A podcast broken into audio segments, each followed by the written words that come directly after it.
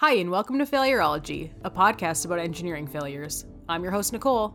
And I'm Brian, and we're both from Calgary, Alberta, Canada. Welcome to our 18th mini failure episode. We're bringing you engineering failures in bite sized pieces. Make no mistake, these are still significant failures, but they either have pretty straightforward causes, or they happened a really long time ago, and there's not enough information for a full episode. Like we've mentioned before, we have a really long list of failures that we want to tell you about, and this gives us another outlet to do just that. When I say we have a really long list, we have a really, really long list, and we really appreciate every single failure that you add to it. So we're not going to run out of content for a little while. Yeah, we easily have a couple years of content on there. So we're calling these episodes Failurology Light. And this week's mini failure is about the Millennium Tower in San Francisco, California, USA. The Millennium Towers were located at 301 Mission Street, which is at the corner of Mission and Fremont Street in the south of Market District in San Francisco.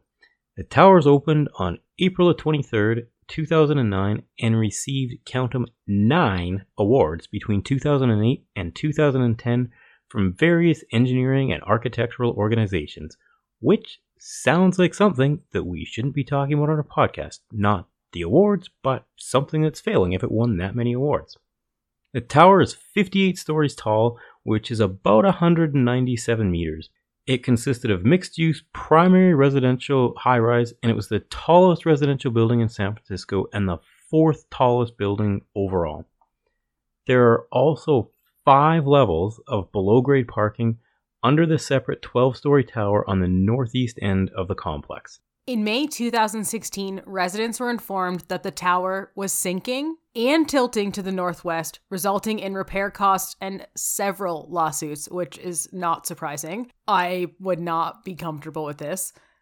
The geotechnical design, which is how the, the ground below the tower supports the tower and what type of structure that they need to use to build a building that will stay standing, that design included a concrete slab on 18 to 27 meter deep concrete friction piles, which went through fill and the Young Bay mud. So since this this tower is located in San Francisco, it's right on the bay. It's soft clay and it's it's very saturated with water and what they call dense Colma sand, which is I don't think quite as quite as loose as as what we think traditional beach sand, but still not necessarily strong enough to fully support this building on its own. And so that's why they used these piles, which are which are essentially columns that run from the foundation of the building down into into the ground and ideally they t- go far enough down that they tie into bedrock. I just don't think they had that option here. Yeah, and and so a lot of the buildings the last time I was in San Francisco, which is I don't know, 8 years ago,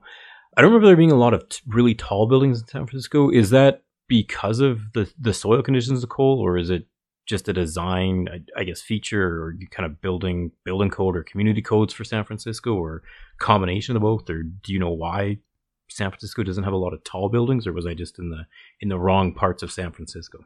The lack of tall towers, a lot of that stems from seismic activity, just because of it being in, uh, well, essentially an earthquake zone. Oh, that would also be a very good reason not to have a giant tower. That makes a ton of sense. Yes.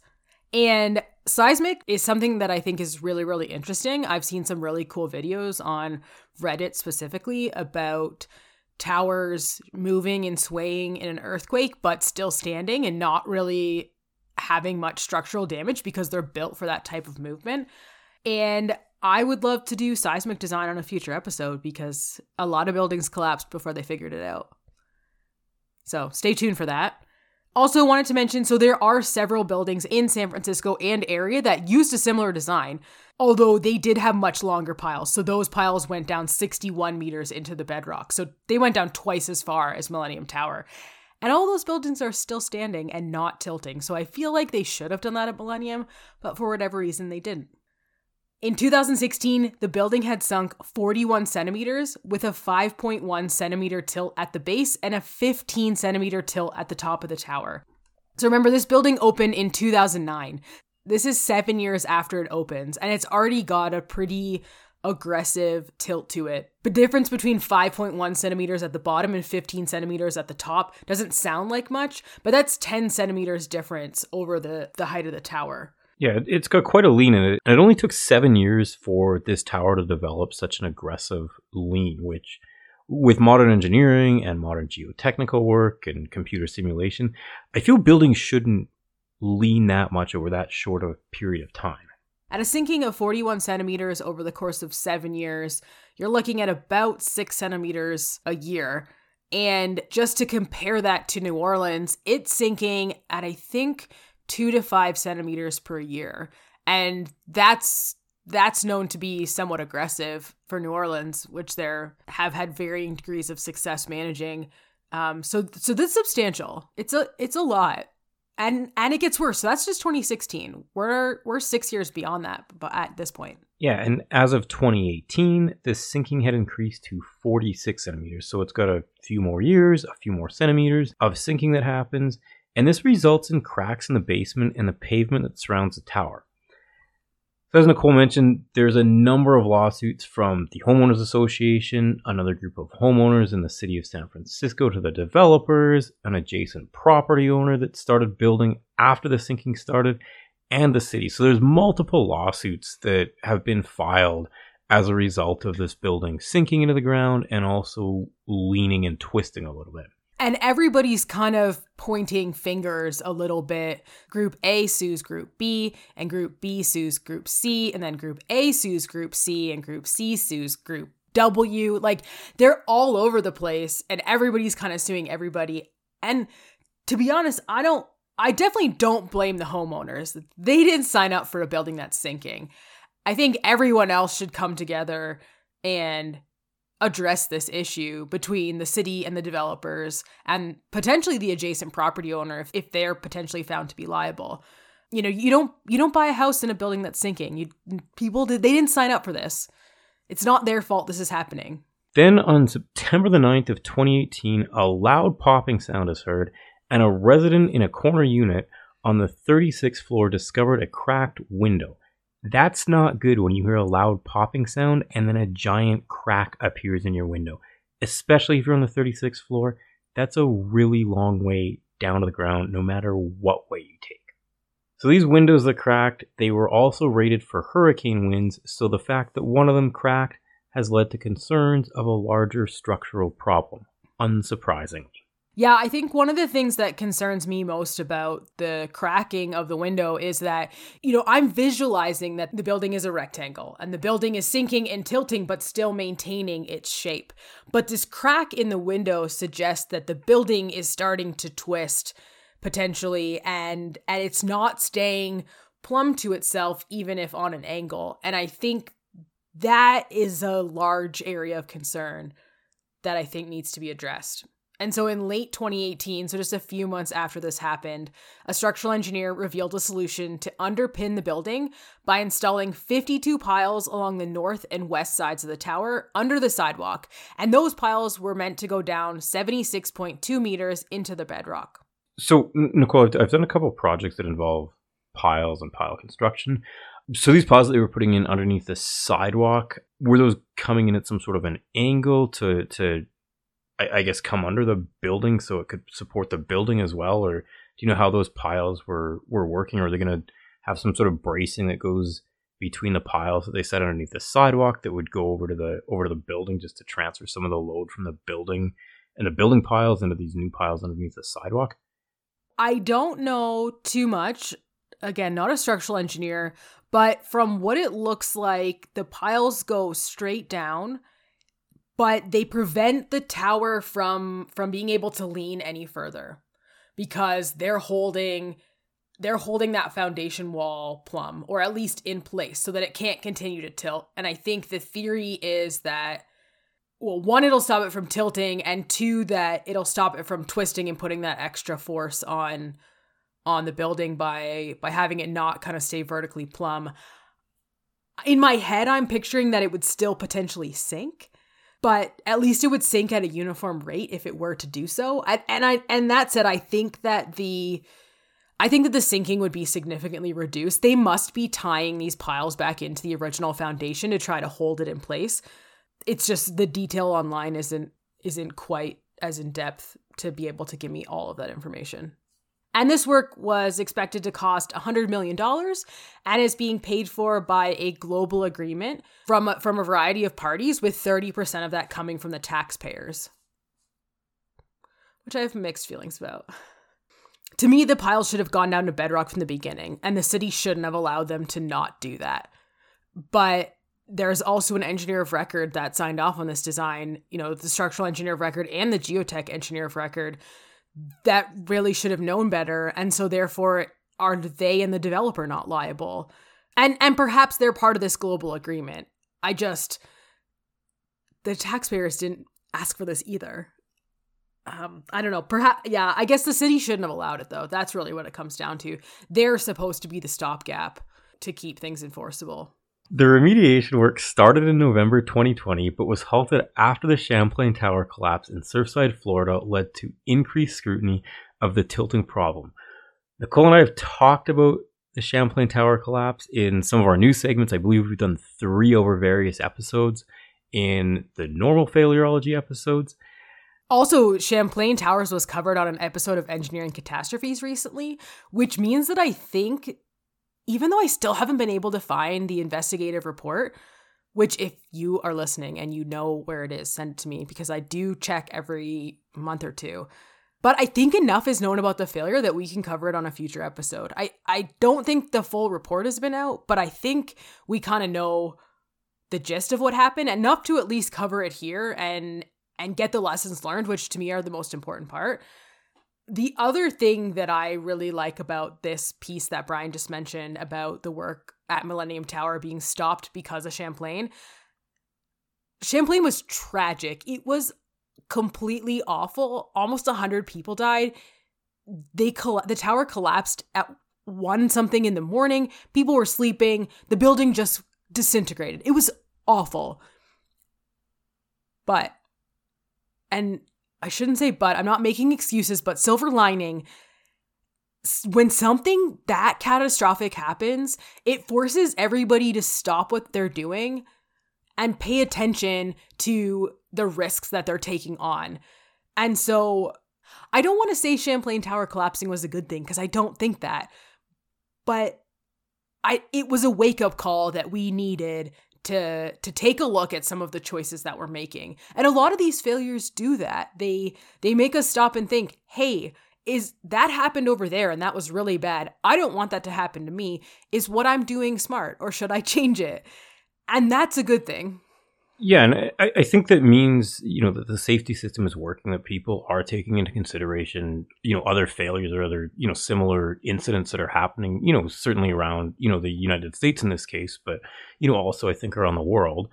Um, and just on the aviation side, like we, we see this a lot happening in aviation. If there's an incident that happens to a particular type of airplane, a lot of the times the the fleet around the rest of the world that has those airplanes in it will be grounded for you know a day or a couple days or a week or um, you know months or years in in the case of the 737 max 8 to investigate you know that issue and and you know if, if it is an ongoing issue or, or an issue that may pose problems down the road um, those airplanes can be taken care of instead of having you know a catastrophic you know failure of a component you know happen multiple times. So i think it does mean that the the safety system and the awareness system of of other incidents is is working um, so, so I think that's very encouraging, like Nicole mentioned, and not to make light of the disaster that happened in the Champlain Tower collapse, but something very similar could have happened in the Millennium Tower, uh, you know, as well. And you know, they they decided that they were going to halt work on on Millennium Tower repairs until they could figure out,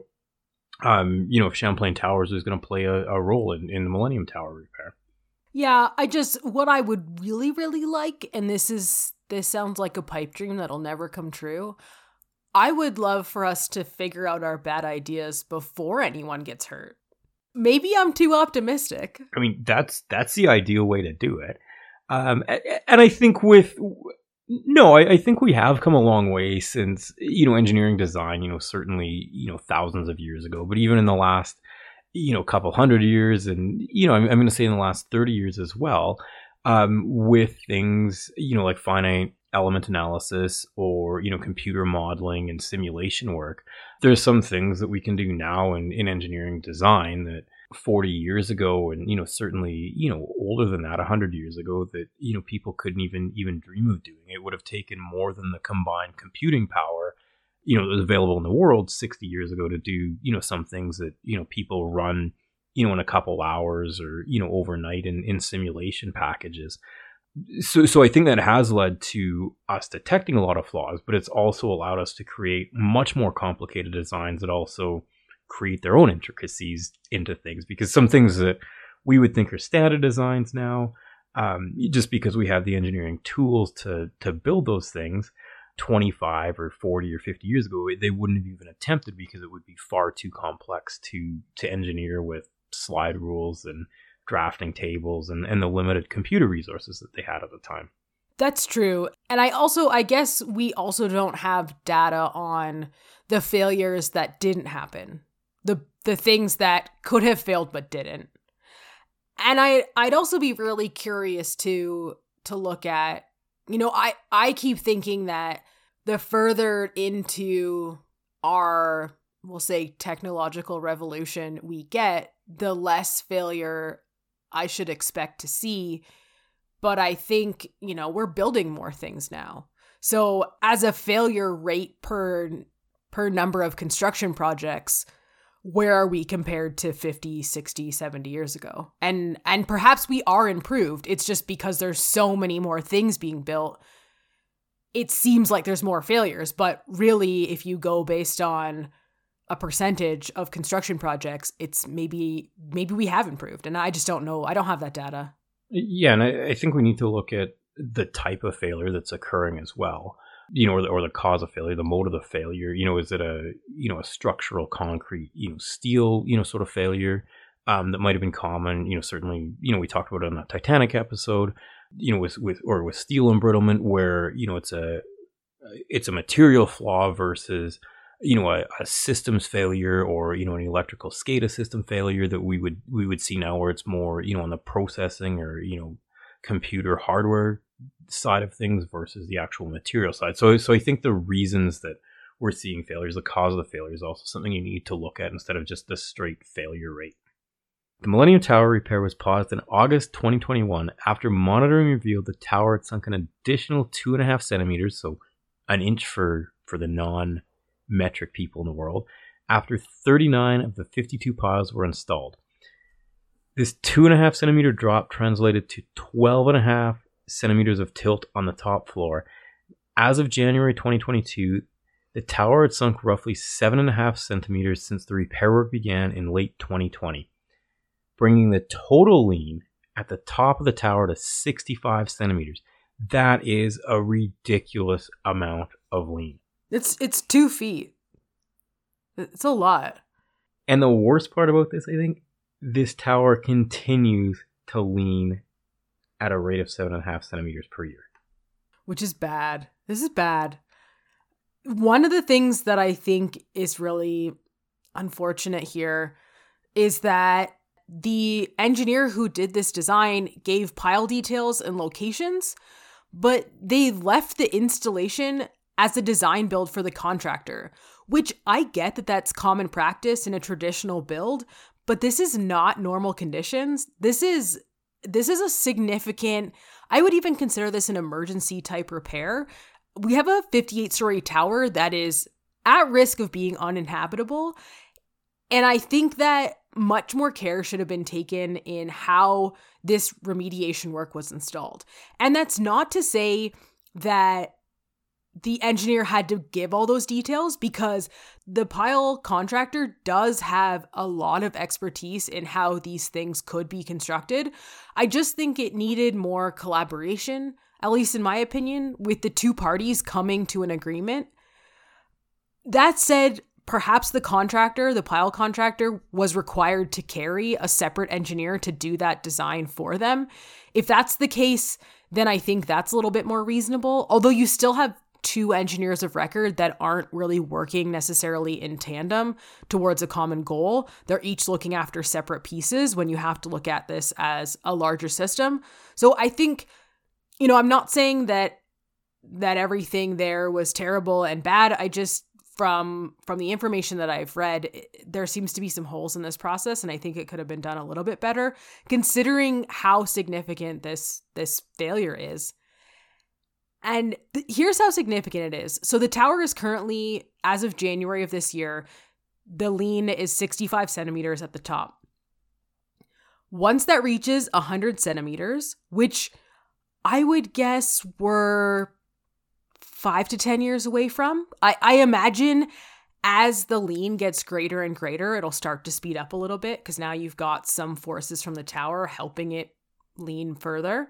Once it reaches 100 centimeters, the elevators and the plumbing in the building aren't going to operate anymore. They're not going to work. And the building will no longer be functional. And they're going to have to condemn it and tear it down. You know, these people bought these condo towers. They're in the middle of San Francisco. I, am sure these were not cheap. They pro- some people probably have their life savings tied into these towers, and now they're left with no option but to kind of fight everybody to try to get it fixed. The other thing that's unfortunate, these people can't even sell. They either sell for a huge loss or I mean, who would buy this? You have to disclose this type of inf- information when you sell. You can't hide this. Everybody in San Francisco knows this is happening. So if you own one of these units, you're likely stuck with it, which is really, really unfortunate. And I would be very unhappy about it if, if that was me. I would definitely be suing if I owned one of these units and my building tilted seven and a half centimeters a year. Oh, yeah, for sure. And they have a, I mean, they have a really good case, especially if they all band together. You know, if, if the homeowners group or the condo board all got together in one I, I think this would be considered a class action lawsuit. I think they have a pretty good case. Yeah, because this certainly wasn't caused by any negligent action on the owner's part or by one or two owners in this in this condo development. This seems to come down to the soil conditions and the way that the piles were set. So certainly things that are that are beyond the control, um, and even the knowledge of what would be expected of a, of a homeowner. So there you have it, a tilting tower in downtown San Francisco.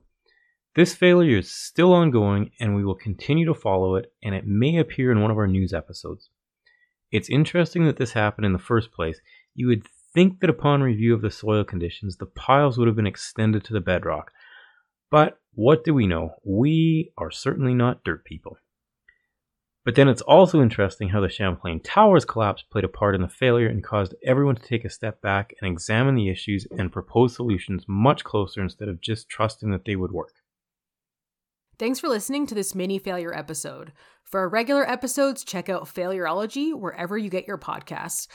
As a Patreon subscriber, we also have a dedicated RSS feed that you can load right into your regular podcast app so that you can get all of your favorite podcasts in one place. So that's really great. If you have an issue getting that to work, let me know.